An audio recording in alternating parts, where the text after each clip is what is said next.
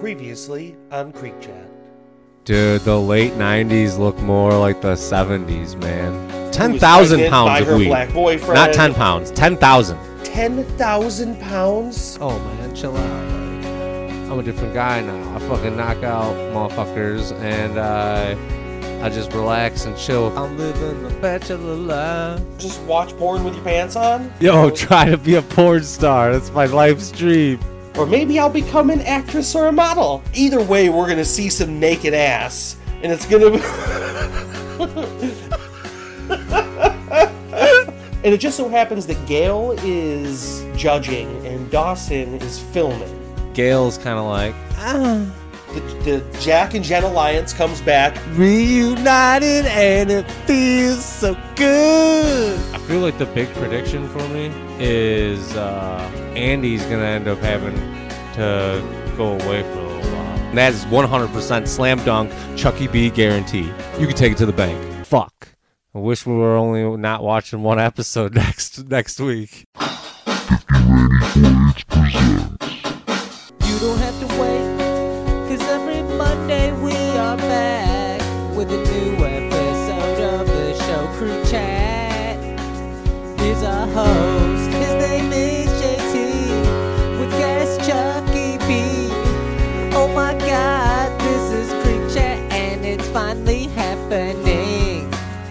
Welcome to 50 Randy Quaid's Presents Creek Chat. I am your host, JT, Mr. Potter's White Powder Money, and with me, my co host as always, The helpless lunatic or the hero on horseback, Tzhukie B. Wah wah wah wah wah wah wah wah wah. The B stands for back in business, baby. that is that is the first time in I think at least three episodes that you have brought the air horn into the mix. And I'm not gonna lie, for a while there I was about done with that air horn, but I'm glad to see its return this week.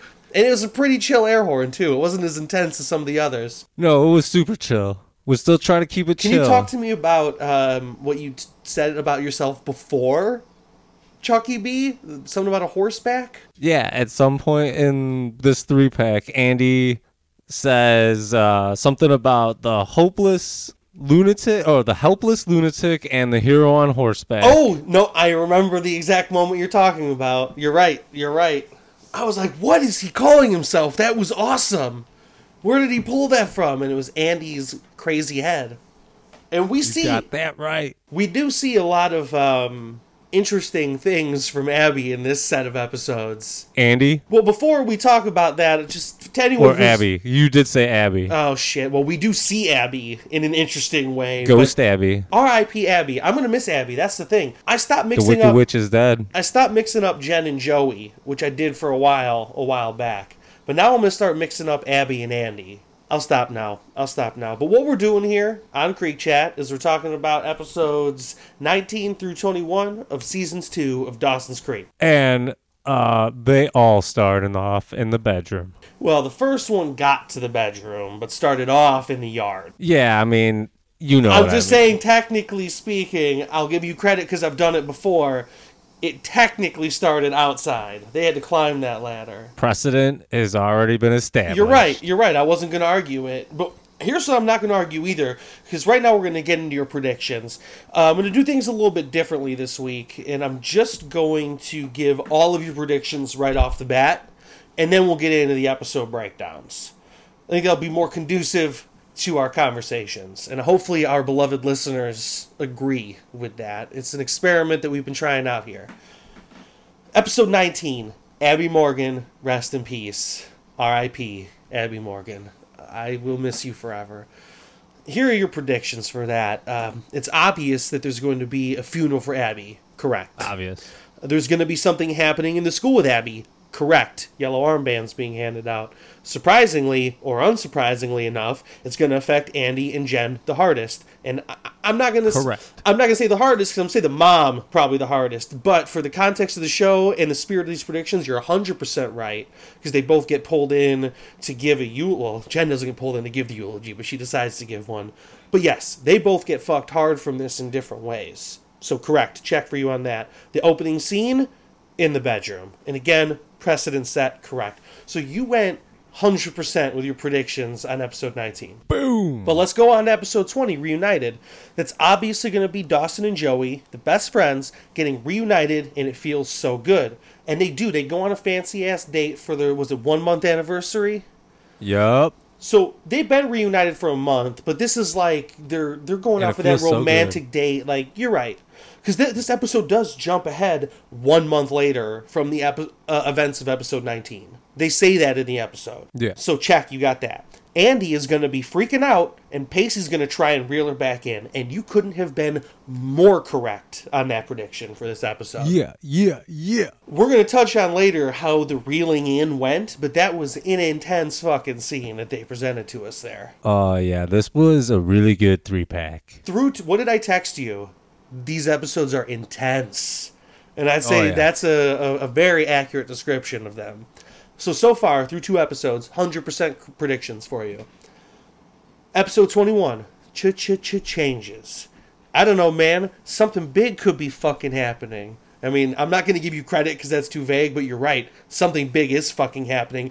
Mr. Potter will be used heavily in the end of the season run. A bigger role at the Ice House, implementing a lot of changes. Fucking check. Building that enter, building that entertainment That was center. That was like on top Th- right there. That's what I'm saying. Nailed prediction. it. No, hold on. But no, your next one's even more prescient than that because it's the one you even said was your big one. Andy is going to end up having to go away for a little while. Gone. Oh. Check. Check. Gone. And you also said, after a little prodding from me, and made you nail down a stance on this kind of, you said, My gut is, I don't trust Mr. Potter. I would say, don't trust him. And he reveals right here why you shouldn't trust him due Boom. to Don't trust him. white powder. The previously mentioned white powder. That motherfucker back in the game. So, for the first time in Creek Chat history, Tzhukie B, you have gone 100% on your predictions. You know that's right. You got a good feel for what's happening in the world of the Creek by the end of the season two. I'm real interested to see how tight your predictions are for the season finale that we'll be discussing next episode and a little bit at the end of this one. So now we're going to head into these episode breakdowns. There was a lot, dear listeners, I'm going to tell you right now, there's a lot that happened here. They covered a lot of ground in these three episodes Yes. Everyone had something popping off in a pretty major way at one point or another. Some of it so dark and sad and disturbing. Some of it, none of it good. No, no one had anything good happening really in these three episodes. No, I would disagree. There were some signs of light. Gail got a job offer. Okay, you're not. I, all right.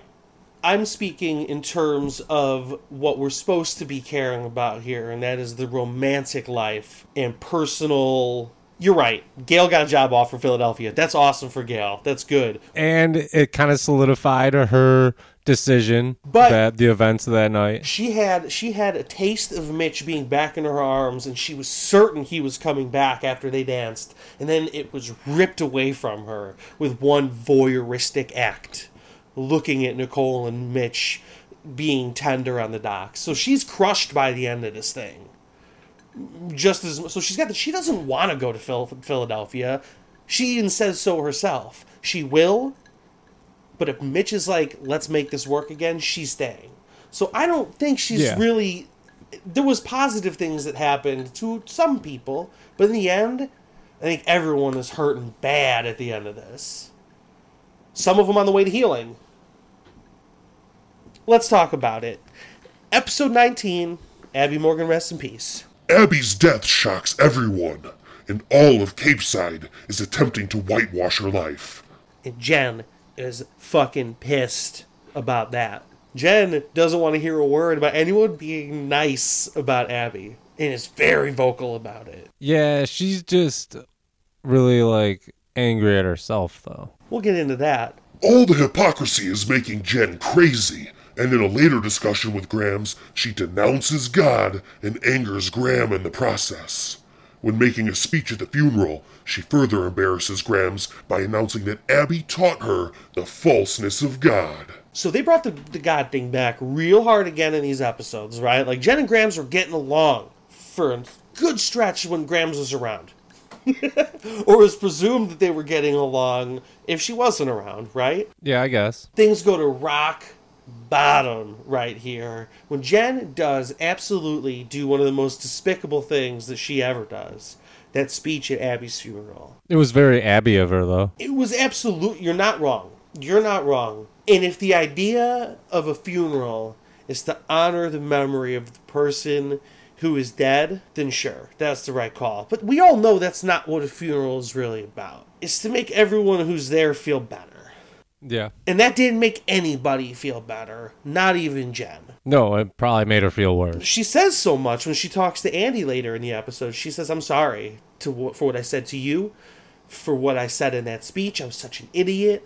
I can't believe I did." Like she knew, just like Jen always does, the wrong fucking knee jerk emotional thing that you can explain logically is correct, but then immediately goes, "Fuck, that was the wrong idea." So Jen not in her finest in in this episode. She redeems herself, I'd say, in the next one a lot. Yeah, I uh I definitely reacted hard when she initially said that to Andy. Like when she was blaming her, I was like, "Fuck you, Jen.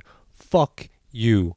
I have gone from hating you to actually liking your character, now to back to being like, fuck you. You cannot blame Andy for Abby just kind of being a bitch overall and then on top of it like the bad luck that happened. Well, in in that same conversation that I was just talking about, she also she starts off by saying, "I was wrong to blame you. I blame myself." Like it, I was there, and I, I this was something we didn't mention last episode, but I wanted to bring up again. Like in the final moments, and Jen adds more context in this episode of Abby's life. They're drunk as fuck up there. Abby falls and hits her head, and Jen laughs. She's laughing about it, and Abby's like, "Don't laugh, you bitch. That hurt." And then she falls off, and Jen's like, "Oh shit, I'm sorry, I was laughing, whatever." But then she falls, so now Jen's in sheer terror. She jumps in, and in here she says that she saw Abby in the water when she dove in after her. She saw her drowning, and that she was so scared. And I'm like, how fucking traumatic to live through that whole experience, and not just to have that person die, but to see them underwater as they're dying. Like Jen must have gotten That's insane. up from that. So like that's such an intense place to be at, and I think Andy and Andy usually is a very good person is right to just be like Jen. I understand why it's not. I understand why you did what you did. I know you feel bad for it. And so by the end of this episode, at least I, and I'm predisposed to do this anyway, I'm like, all right, Jen, I'm back on your side. Grams, however, is not back on her side. Yeah, I I was happy that Jen redeemed herself when she did that, and I was also I don't know. I got a lot of things to say about gender in this episode, but you can get through your breakdown. Okay, I'll keep going on with this breakdown then. Abby's mother asks Andy to give the official eulogy, thinking wrongly that they were friends. Although if you're gonna ask anyone to give a eulogy for someone who didn't have any friends, Andy's the right fucking person, as she proves, because that was the perfect speech. Agreed. Beautifully done by Andy. Memories of Andy's brother are brought up, and Andy's emotional reactions scare Pacey. And they do. And they should too, though, because she's seeing people at this point. This episode, it's Abby that she sees in the mirror. And then Yeah. next episode, it's her brother. So, like, things are not going well for her. It's not just anxiety that aff- afflicts Andy, unfortunately. Joey is reluctant to go to the funeral since she hasn't been to one since her mother died years earlier. Which, for a 16 year old girl, I think is pretty normal to not get to go to a funeral for a couple of years. Yeah, I went to a lot of funerals growing up when I think back on it. I don't think I went to a lot. I've definitely been to at least a few. While at the graveyard, she and Dawson decide to visit her mother for the first time. Grams is so disgusted with Jen's speech at the funeral that she packs her bags and tells her to find somewhere else to live. So right there, perfect. Let's jump back into what you got to say about Jen in this episode. So, all right. First off, I said, uh, or not said, but I wrote that Jen kind of like knew everyone was going to be looking at her in the beginning, right? And then Oh, yeah. she says that shit to fucking Andy.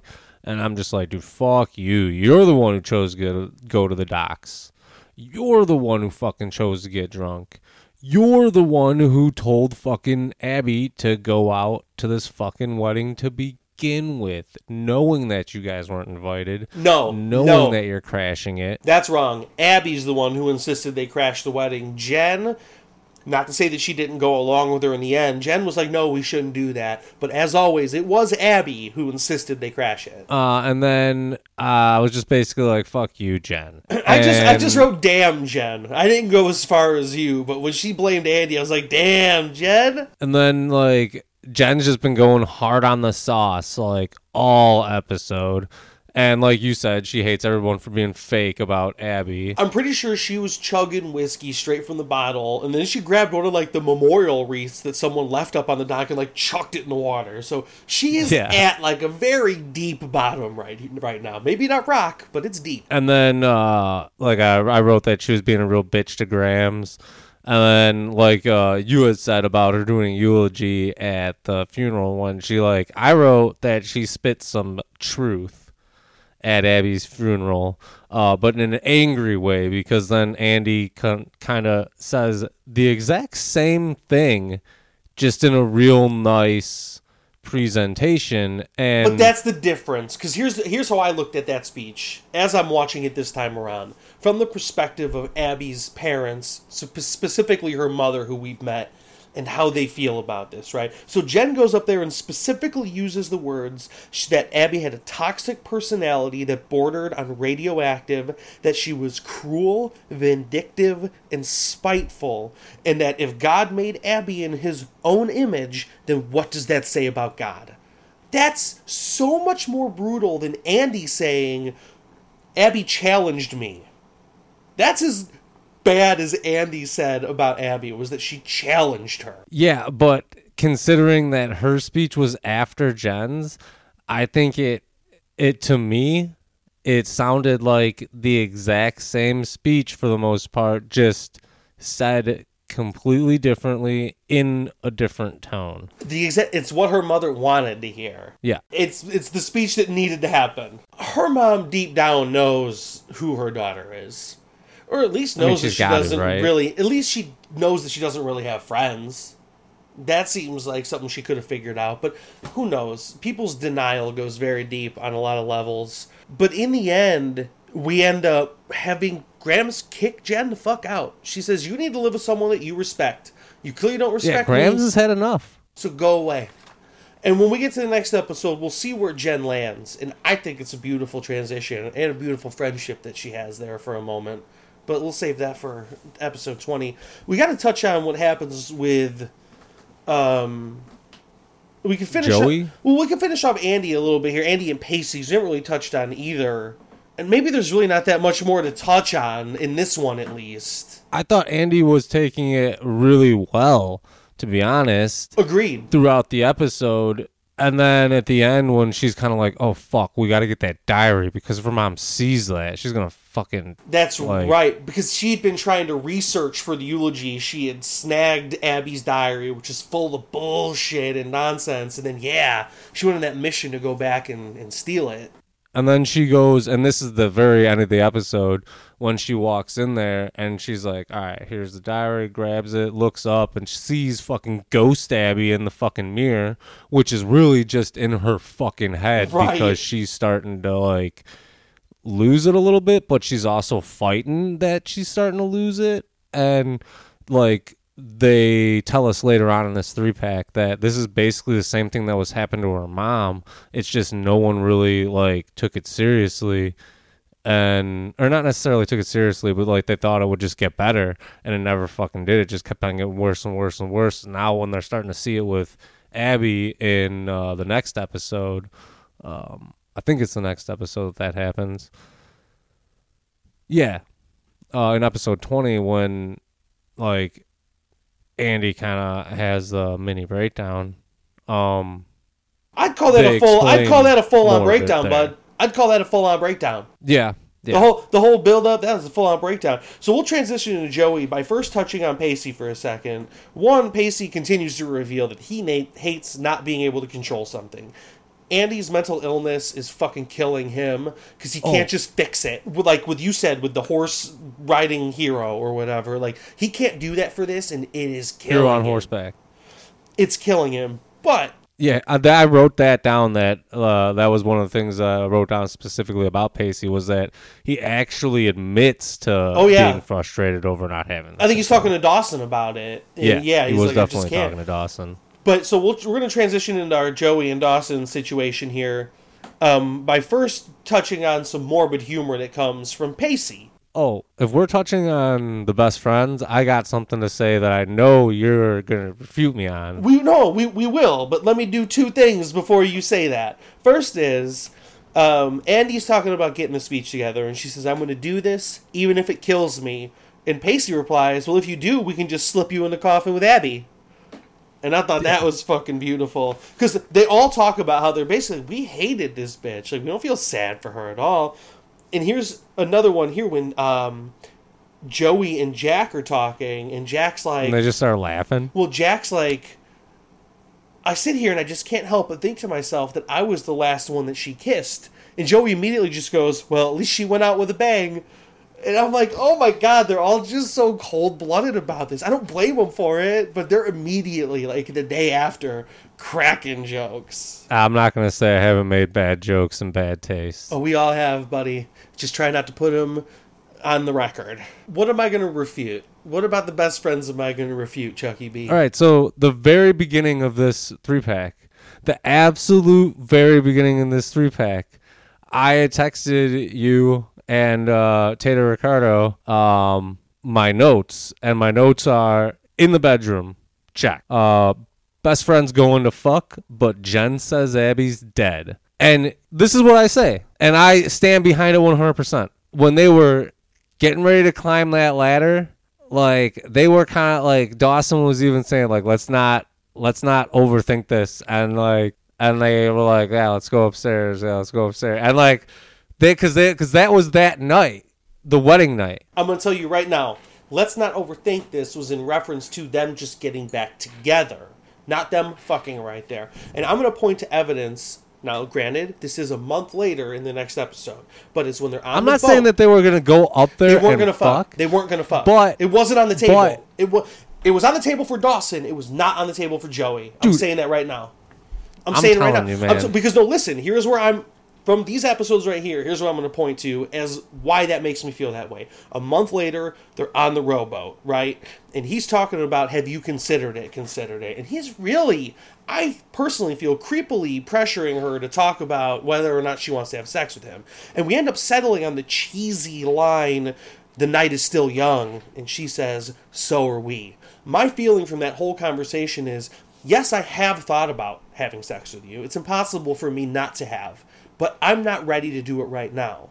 So I'm saying a month removed from the night you're talking about, her not being ready then, she that's wasn't. not necessarily the vibe I got out of that conversation at all that's the my vibe was she has considered it. I don't think she's prepared to lose her virginity yet. I think it's a big enough deal to her that it's not just going to happen. It's going to be a build up. I don't think there was anything really hidden about it I think it was basically they were like she basically You're talking about- him you're talking "Did about Dawson and Joey, wanna play-" though. like what You're talking about Dawson and Joey though. Like I feel like you you forget who they are and how just acting on physical impulse is not something they're going to do. And I don't think Joey wants to do it now.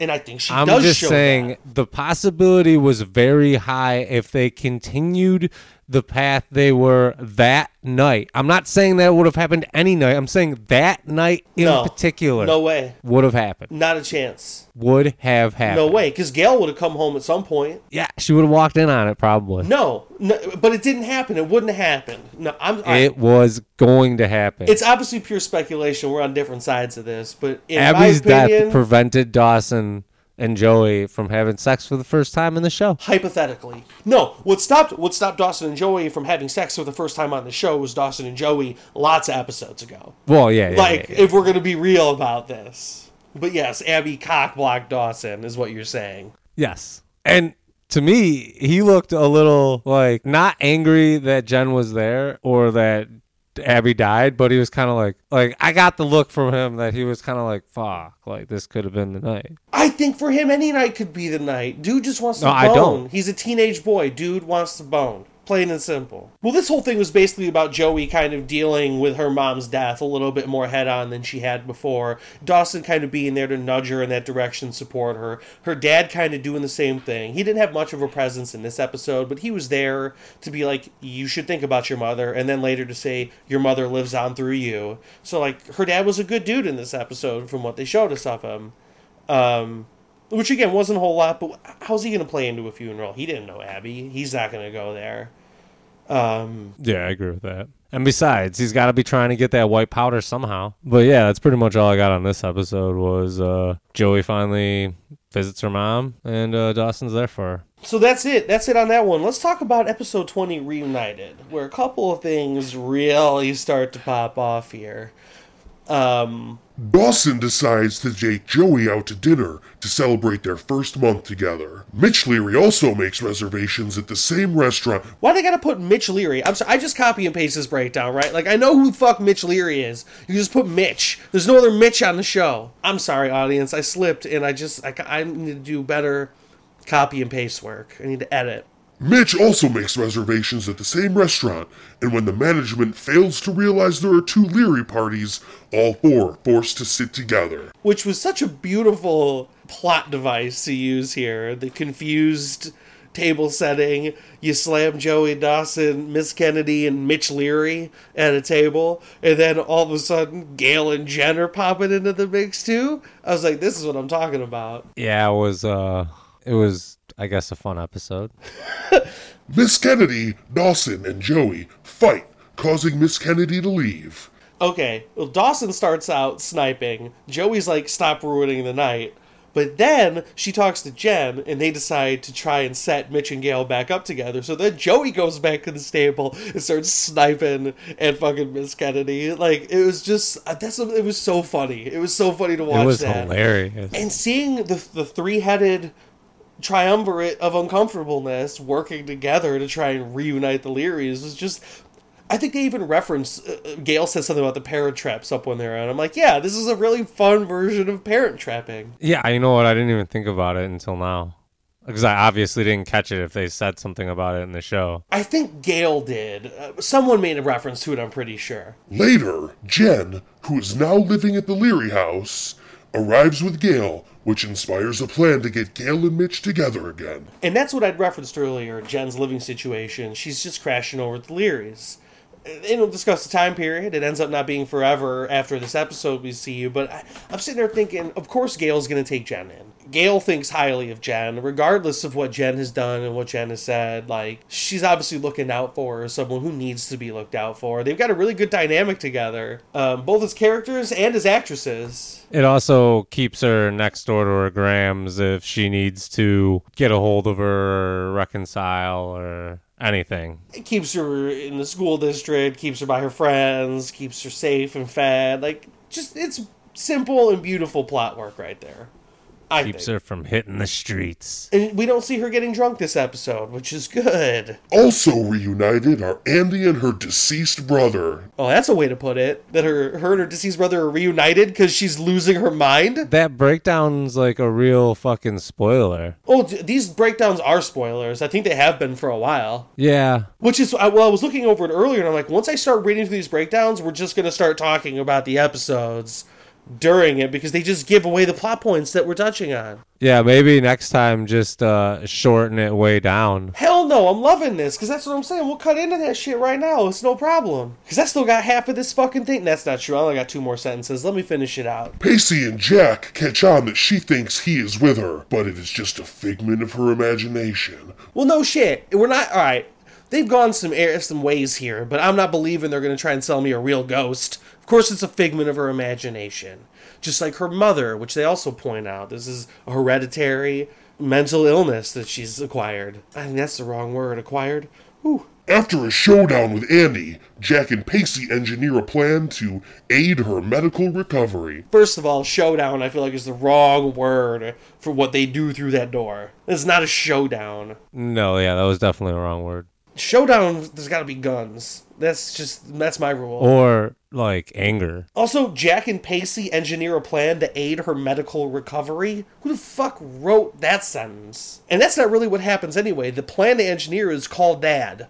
And then Dad engineers the plan. Yeah. So I guess good on Terrible them. plan. Good on. I disagree, but we'll talk about that later.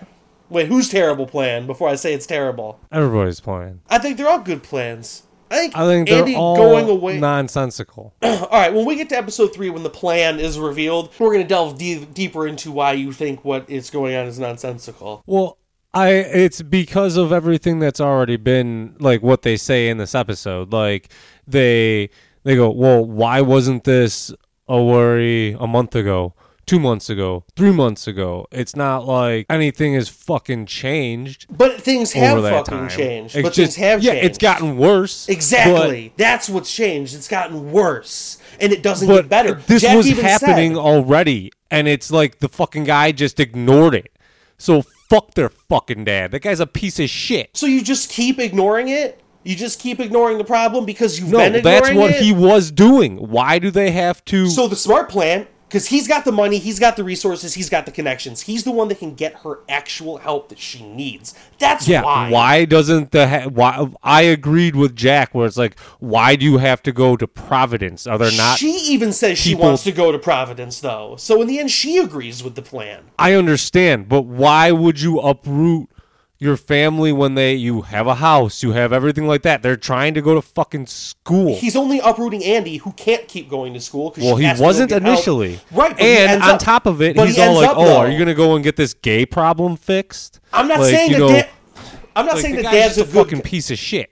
I'm not saying you're wrong, but in terms specifically of helping Andy, that's all I'm talking about. That's the right call.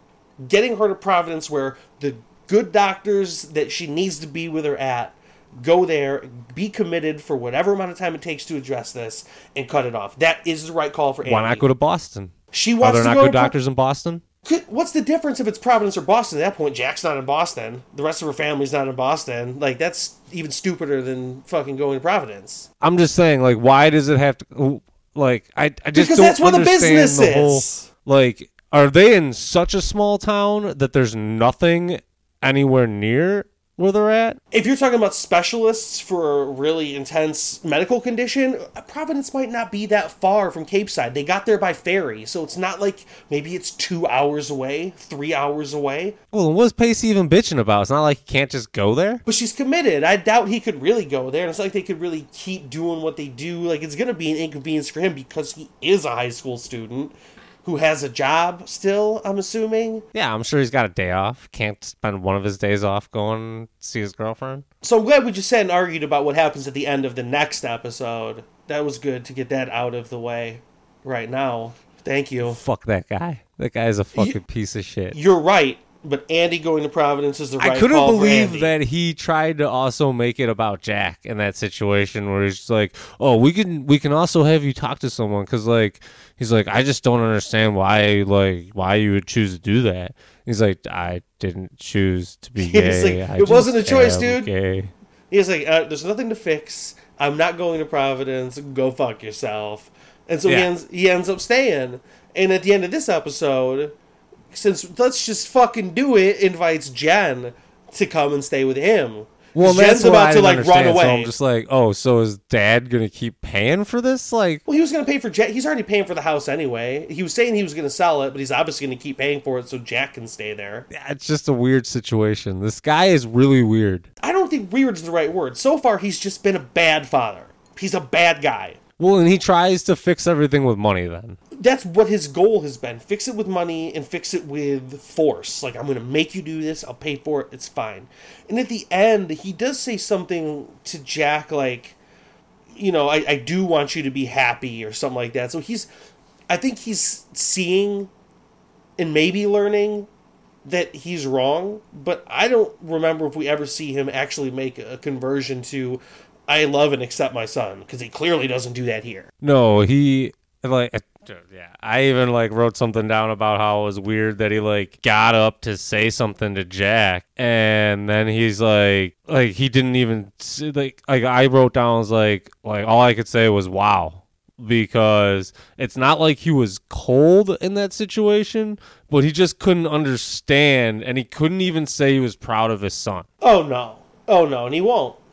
But can we please, fucking please, jump back to the beginning of episode 20, which starts out with the entire. With a very, very feathery, feathery pillow fight. so I'm trying to bring it back on, and then you decide to cut me off JT style? Yeah, Fucking irony of all the fucking irony. And you jump to the pillow fight, which isn't even the most important part of the scene. To me, it's not jumping to it. to me it's astounding what my point was that we had the entire crew in the bedroom to start the episode for the first time ever because the one time they were close before the one dance jack wasn't there Well, and then they have to ruin that by talking about how why are they all hanging out? that's true because they expose at the end they didn't even try to do it it just happened Yeah, Jen's all like, "I live here now." yeah that's when they reveal it yeah it's like oh And yeah it I was it was a here. funny reveal of how It it, all happened. Where he's where Dawson's like, "Dude, all it really happened was I invited you over to watch some movies," and and then like Pacey's like, "Yeah, but then I invite." Fucking Andy and Andy invites Jack and Jack invites no one because no joey's one. already there and jen's already there Joey's like, and I better not need an invitation. right and then right. Jen's like, and I live here now. So that's what I'm saying. Like that was one of the best opening scenes in the bedroom they've had in a while until the pillow fight happened, and then I was no, like, yeah, I was like, this come is on. ridiculous. This is so stupid. That just completely ruined so it. many feathers. But what's also completely different in the next scene is Andy just showing up with brunette hair out of nowhere, brown Yeah. hair, brown hair, if you will, because she calls her brother Brown because she Yeah, couldn't say yeah, she couldn't was- say Tim as a kid. So this was initially why I was all like, "Oh wow, that's a big spoiler." Like if I was reading that before I saw this episode, I'd be like a little like, "Oh, that sucks." Don't because go- like when Don't go to Wikipedia and read an episode breakdown if you don't want it spoiled for you, because that's where I pull these from. so the what do you call it the the first time we see Tim, um, I write down Andy got a new haircut, and then I wrote, "Who is this creepy teacher? Maybe looking at Andy." And Andy like kind of being like, "Hey, like, like, like I know you, but like, He and, like, was I'm- I'm looking not- at her. He was looking at her real, real creepily, and she looked back like kind of sheepishly, like, uh, "Yeah, like." Uh, I don't know. Uh, and I didn't know what the like. I knew what was going on, but I'm like, what the fuck is going on? I wrote that down as like teacher with a question mark, and then I was like, they better not try to say that that's a fucking student. Oh no! Oh that no! That dude is like in his twenties or thirties. Oh, there's no way. If they tried to make him a student, that would be the biggest stretch they've tried yet. I was like, oh, please don't tell me this is a fucking kid. And then we see him again in her car when she leaves her therapist, and Well, and this is right I after like- the therapist has said we're going to have to reassess medication because things are kind of going in a, in a bad direction. She doesn't say in those words. And Yeah. Andy does not want to be on medication, doesn't like the news of medication. And so, yeah, when she goes out back to her car and sits down, there's Tim again. and I was like, I was like, whoa, who the fuck is this guy in her car? And then I was like, Oh shit! That's her dead ghost brother Tim. Well, they had just been discussing up in the office with a therapist. Her therapist had said, like, so, you know, what about when you'd seen Andy a month ago, or Abby, there I did it again, except in the opposite direction. Um, when you saw Abby in the mirror a month ago, have have you seen anything like that since? And Andy's like, no, I haven't. And come to think of it, I didn't see it then either. Like, uh, it was just a mistake. And so when she gets back in the car with Tim, Tim's like, Did you tell her about me? And she's like, No, I didn't. And he's like, That's good. What we have is a secret. And that's where I just was like, Oh boy, like, this is not to go well for Andy. Because obviously, yeah, you pieced it together there, and you see this is not good for her. And as the episode goes on, we see her and Pacey hanging out in the house, and she's having a conversation with Tim out loud by herself and Pacey overhears it and he thinks he she's talking to some other guy. So he starts freaking out, like, what's going on here? And he sees this photo album where her hair looks the same and Tim's still alive. And he's like, Did you change your hair because of Tim? Like, what's happening with you right now? I wrote down. I was like, Pacey needs to go fucking talk to Jack, like stat. And then like the next scene, Jack comes in when Pacey's cleaning up the fucking uh, broken lamp because like uh, Andy's trying to yank back that fucking photo album from Pacey, and he's like, "Dude, explain this." And and like he's like giving it back to her, and she like fucking like yanks it around and breaks the lamp. She's like, "All right, you can stay if you want." But I'm going to bed. And she goes to bed, and then it like goes to the next scene where Jack's like, "What happened?" Well- and he fucking talks to him finally. Well, he says to him, uh, she was talking to someone named Brown earlier. I don't know what the fuck is going on. And Tim, or Tim, Jack immediately knows, oh shit, she's seeing or talking to Tim, because that's who Brown is. Well, and then immediately Andy's on the staircase. Oh, and she's like, yeah. she's like, "It's Tim." She's and she's like starting to freak out now, and she's like, "All right, I'm at the point where I gotta tell Pacey and Jack because they both fucking have heard me talking to him." And what she says is, I'm not crazy. I see him. I actually see him. I'm not crazy. Loses her cool, runs into the bathroom, and locks herself in there. Where now she is essentially locked in the bathroom with her mental conjuration of Tim. Yeah. So that's when shit gets. That's when shit gets really intense. Well, because like the entire time, Tim has been like telling her, like, "Hey, you got to choose between me and like basically everybody else." Yeah. because like that that meant like Tim the projection of Tim, you know, that dead ghost is just like in her head trying to make her go fucking crazy. But she's lucid enough to understand that she's like, I see this and I know it's not real, but I'm not fucking crazy because I actually see it. And I need to fix it. I'm just fucking so scared. And, and so Pacey and Jack are on the outside of the door, and this is when Pacey like he breaks it down. Like he's like, "Listen, I I love you. I need you to come out here and choose me. I need you more than Tim does. Jack needs you more than Tim does. You just need to open this door, and we're gonna we're gonna figure this out." And she does. And what I thought was interesting about that scene, and it makes sense because it's so close to home for him, but as they've discussed in other episodes, specifically A Perfect Wedding, Jack is usually the one who's there to give that kind of advice and be there to comfort someone and guide someone. And throughout this entire scene, he was just dead silent and like taken aback by what was going on. So it's a really good thing that Pacey was there and was able to say the right things to get her out of there. Um, but that was yeah, that was one of the more intense moments on the show so far. Was was that entire situation? She breaks the bathroom mirror too when she's freaking out. Like that's the second mirror she's broken on the show. She just loves breaking mirrors. Oh yeah. Yeah, I like yeah, I wrote down on here I was like, shit. I was like, she's gotta choose between Dead Tim and Pacey. And then I was like, Yay, she chose Pacey. and then uh, and then I wrote like, Oh shit, should I be happy that she's like I was like, I, I really shouldn't be this happy right now, right? I think you should be happy she made the right choice.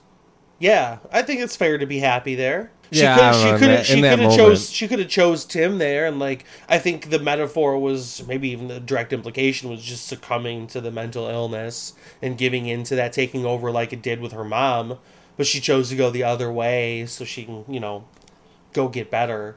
And, Yeah. and that's that's how we got to end it with them. Is like Pacey's like, listen, Andy, we're going to get you to the right doctors. We're going to get you the right meds.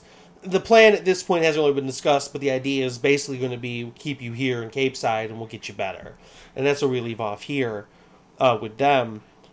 Um, I know I already said this. So I want to say it again. I love the dynamic of Jen and Gail together. I liked it when they did the episode where Gail wins or Gail does the piece on the teenage girls, which is the piece that gets her an award that gets her the offer for the job in Philly. Yeah. So that's a nice connection to something they'd already shown us before working out for Gail.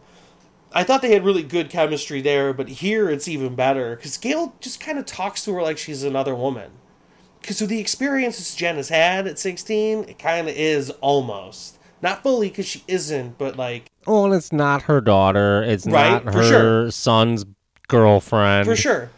It's just Someone that she uh, knows, because she's known Jen for Yeah. a couple of months now anyway. The majority Yeah, of the school year. She's not oblivious to things. That's the beautiful thing about Gail. She is not oblivious to things. Well, everyone's oblivious to some things, but generally speaking, Yeah. Gail's on top of shit here. She's made her mistakes, but she wasn't oblivious that she'd made a mistake either.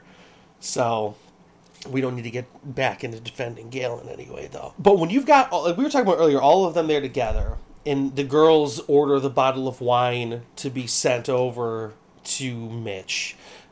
Jen. I want to know how it is possible that 16 year old girls, 16 year old kids throughout this series have been able to just easily drink in public places. Like, not like a public park either, but like, they're just like, they're able to go into restaurants and like clubs. up until this point, they've explained it away with connections. Like when they went to Providence with Billy, Billy knew the people who worked at the bar.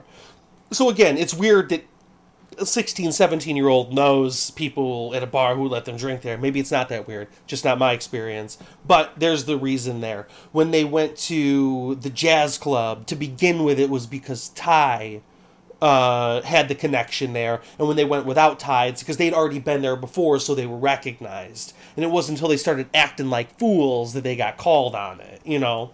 Because again, they don't look like they're 16, they all look like they're over 21, because in real life they are.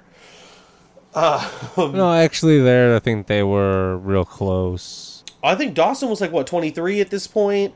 Uh, Andy is like 29 at this point. I looked it up. I know. So did I. I know Andy's 29 right now. Dawson's over 21. I only James looked up to four. is.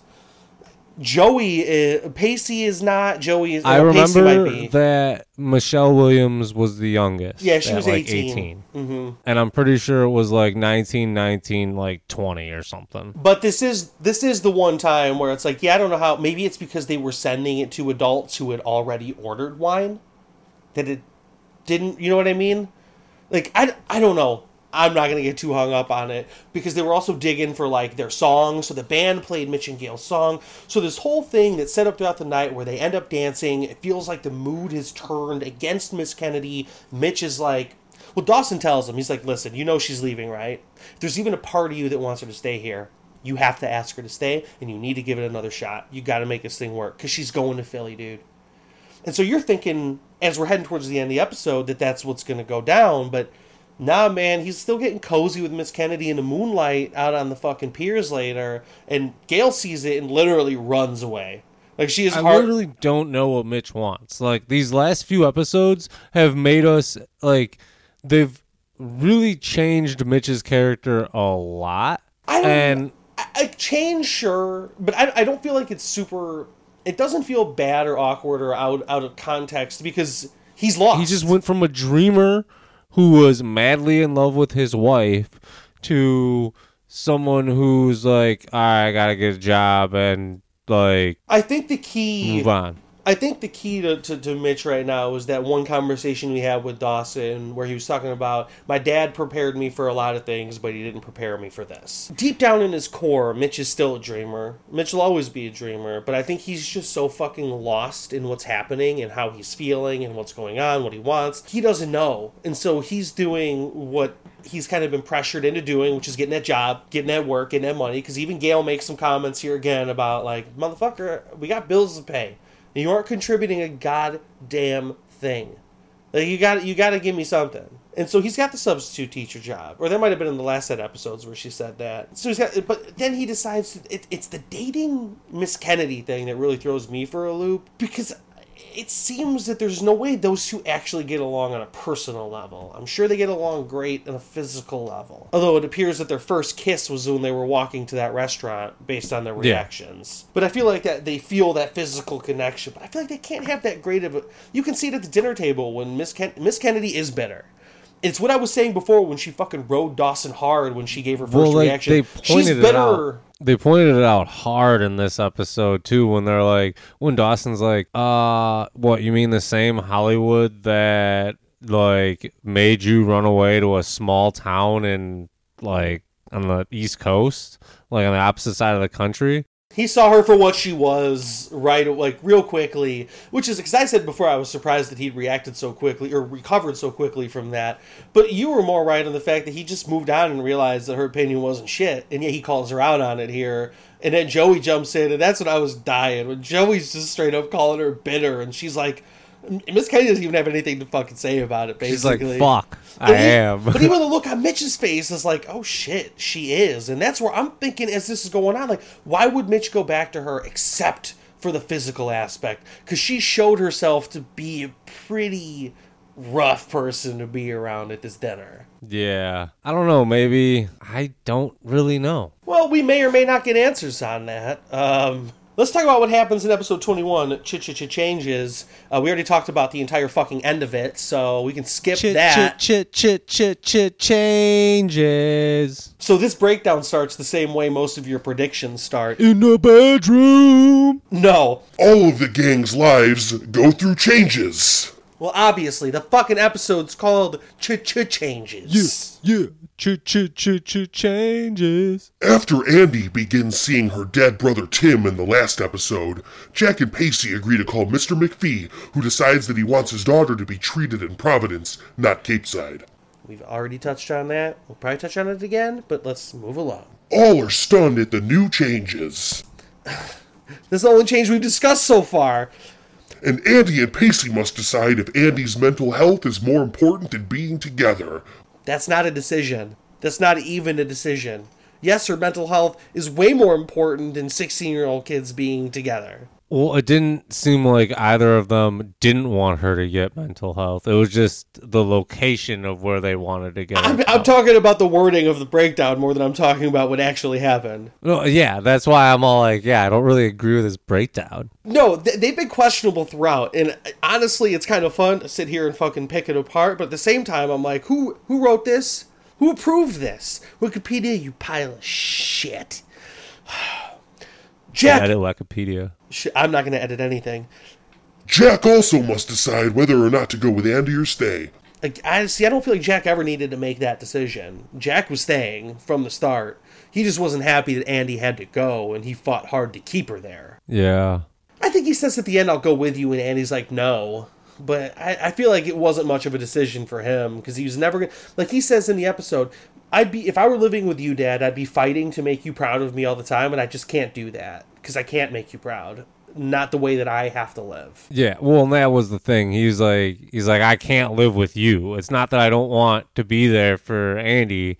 I can't live with you because I don't agree with your fucking ideology. And Andy knows that, which is the good. When Andy is doing good, when her shit isn't acting up real bad, and she's seeing, seeing people, she's very understanding of other people's situations. So, like by the end of this, when she's leaving, and she's made the decision to leave and accepted that she's leaving, like she seems pretty good with it's not the right word, but at peace with the idea that this is what's necessary for everybody. Because Pacey needs to stay in Capeside, obviously, and he couldn't go with anyway, and keep doing good at school. Question is, how's Pacey going to do when he doesn't have Andy there holding his hand? You know, like if he doesn't have that motivator, the person that he said when Dawson was trying to interview people for his his film final, he's like, I would be nothing without her. You know, which makes him kind of like lose his cool thinking about her leaving. even right there just giving an interview. So it makes you worry like does he got the wherewithal to do it on his own? Or does he need that Ideally, coaching?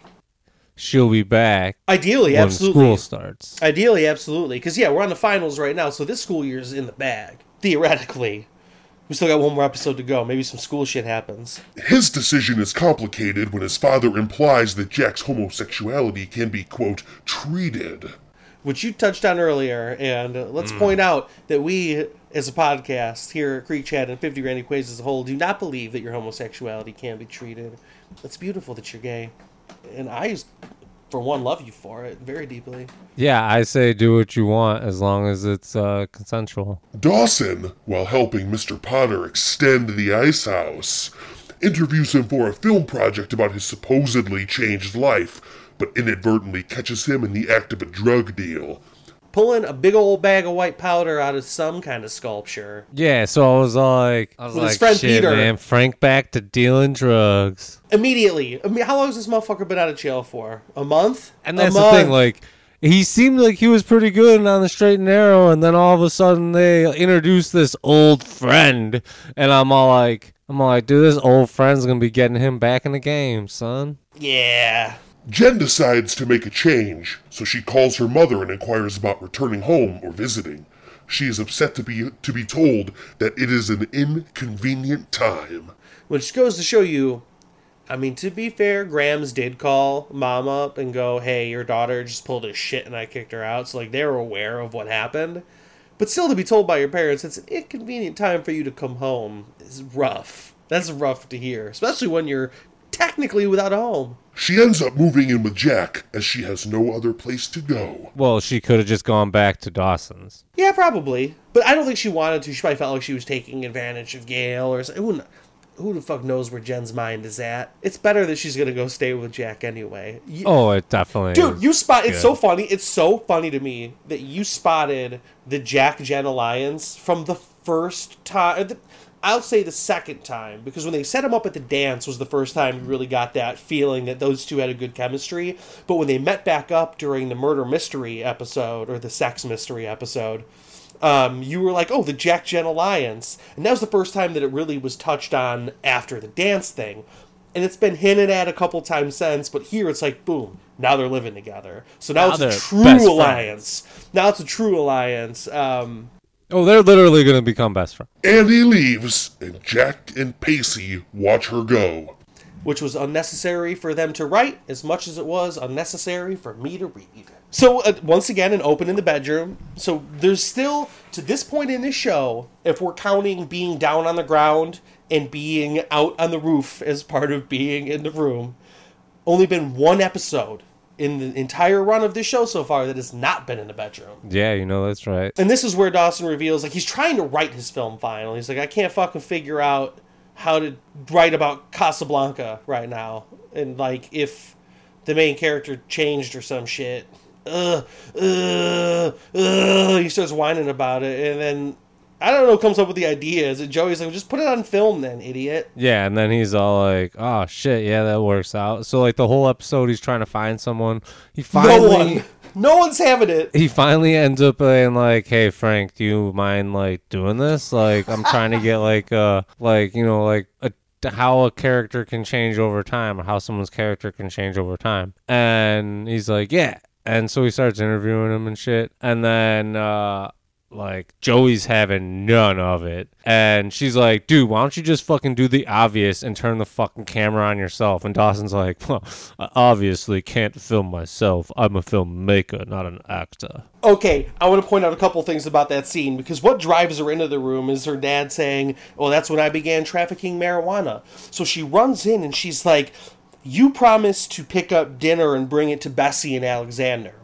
And I noted the very distinct omission of any dinner being brought to Bodie. Where's Bodie at? Why doesn't Yeah. Bodie need dinner? God damn it. Bodie is supposedly there, chefing it up. Also, Dawson doesn't say that he can't turn the camera on himself because he's a filmmaker. It's much a much better reason than that. He says, "I'm afraid to turn the camera on myself because I'm afraid I'll reveal I haven't changed enough and that I'm not enough for you." Yeah, I know. I just wanted to be funny.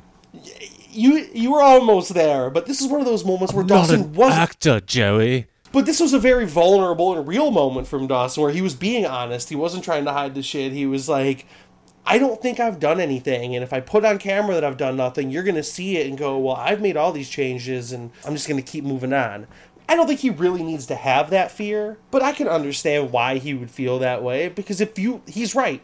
If you look at the people in this show, he's changed the least. For good or for bad. I think he's changed significantly. He is not whining every other episode. That is a huge change within itself. And the growth to be able to take hits on the chin like he has all fucking season and just fucking like last season, first season, it'd be like fucking complaining, bitching, complaining, bitching for like two episodes about one little fucking thing.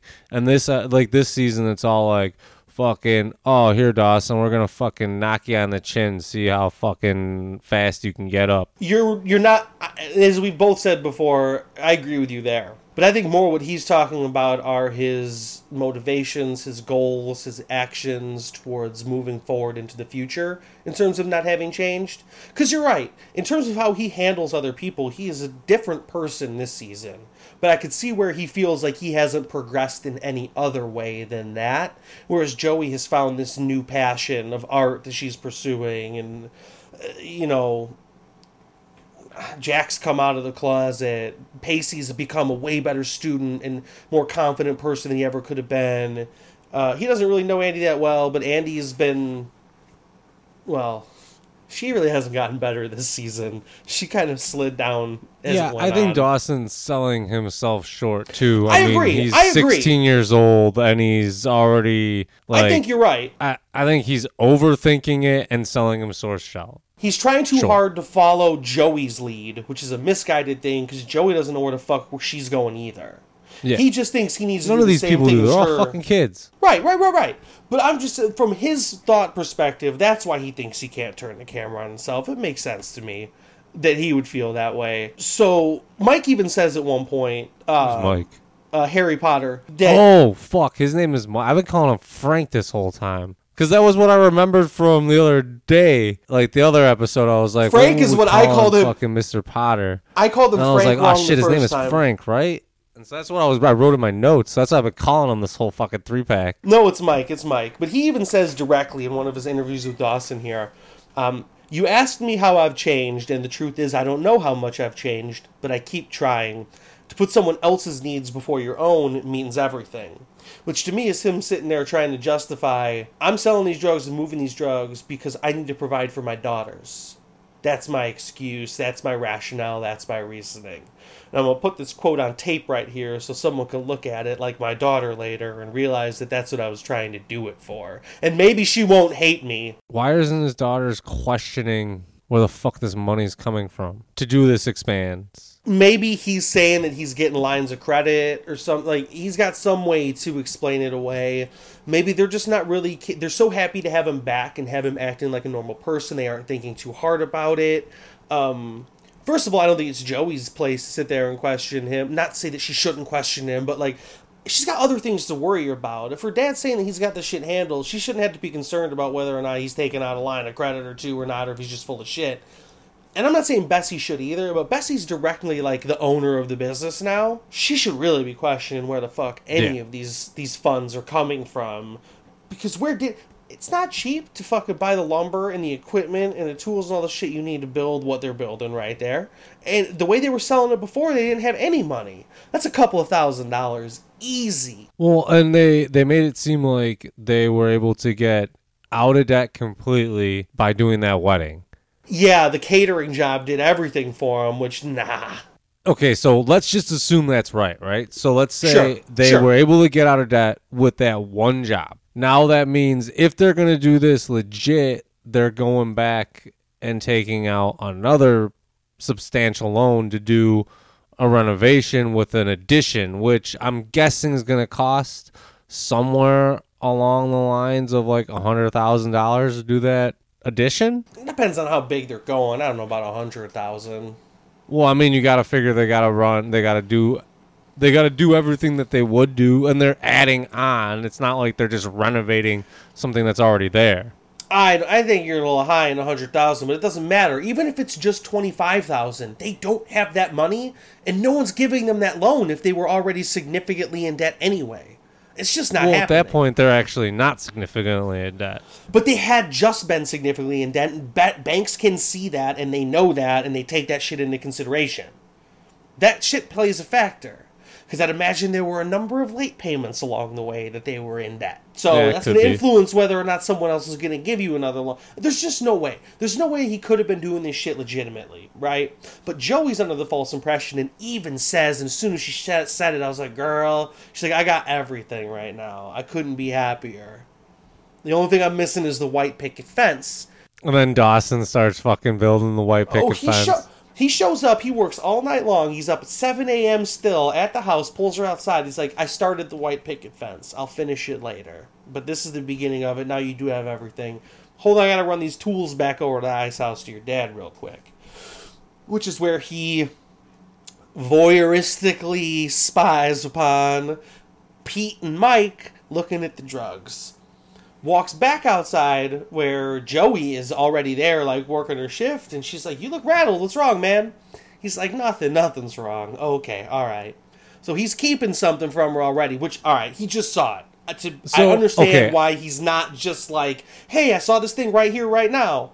But he needs to reckon with that real quickly. what I wrote down specifically for that was like what you said. This just happened. I can see him not saying it right then, but dude, I know you're tired and you worked all night on that shit, but you need to go and talk to fuck Frank right now. I mean, Mike, It doesn't matter. We've called him Harry Potter more than we call him anything else. you need to go talk to Mr. Potter. Like, stat. First time you can talk to, to Mr. Potter when Pete isn't there. Because Well, you don't yeah, want to get I yourself would involved with any of the until other Pete criminal leaves. elements. Right, right. Get a chance next time you're interviewing him, turn the camera off and go, Hey, Mr. Potter. I wouldn't wait that long because I want to be able to tell Joey as soon as I can.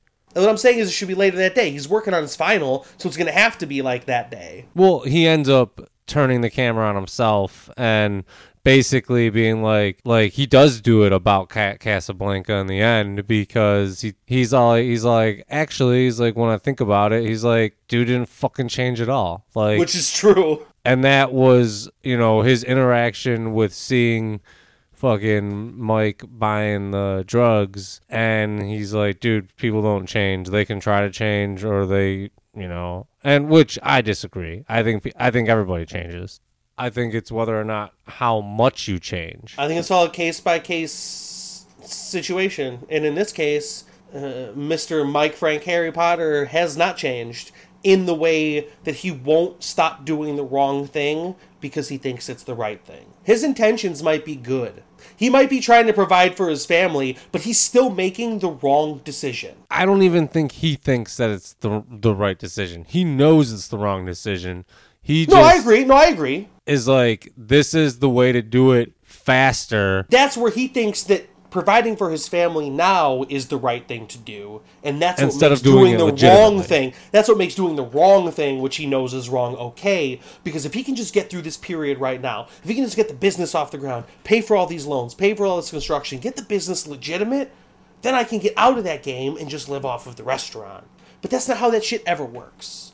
Once you're in that game, you're in that game. Now your restaurant is a front because Pete says it's a front, or whoever Pete's boss is says it's a front, and that's what it is now, Mike. Sorry, the ice house is now moving crystal meth. It's truly an ice house.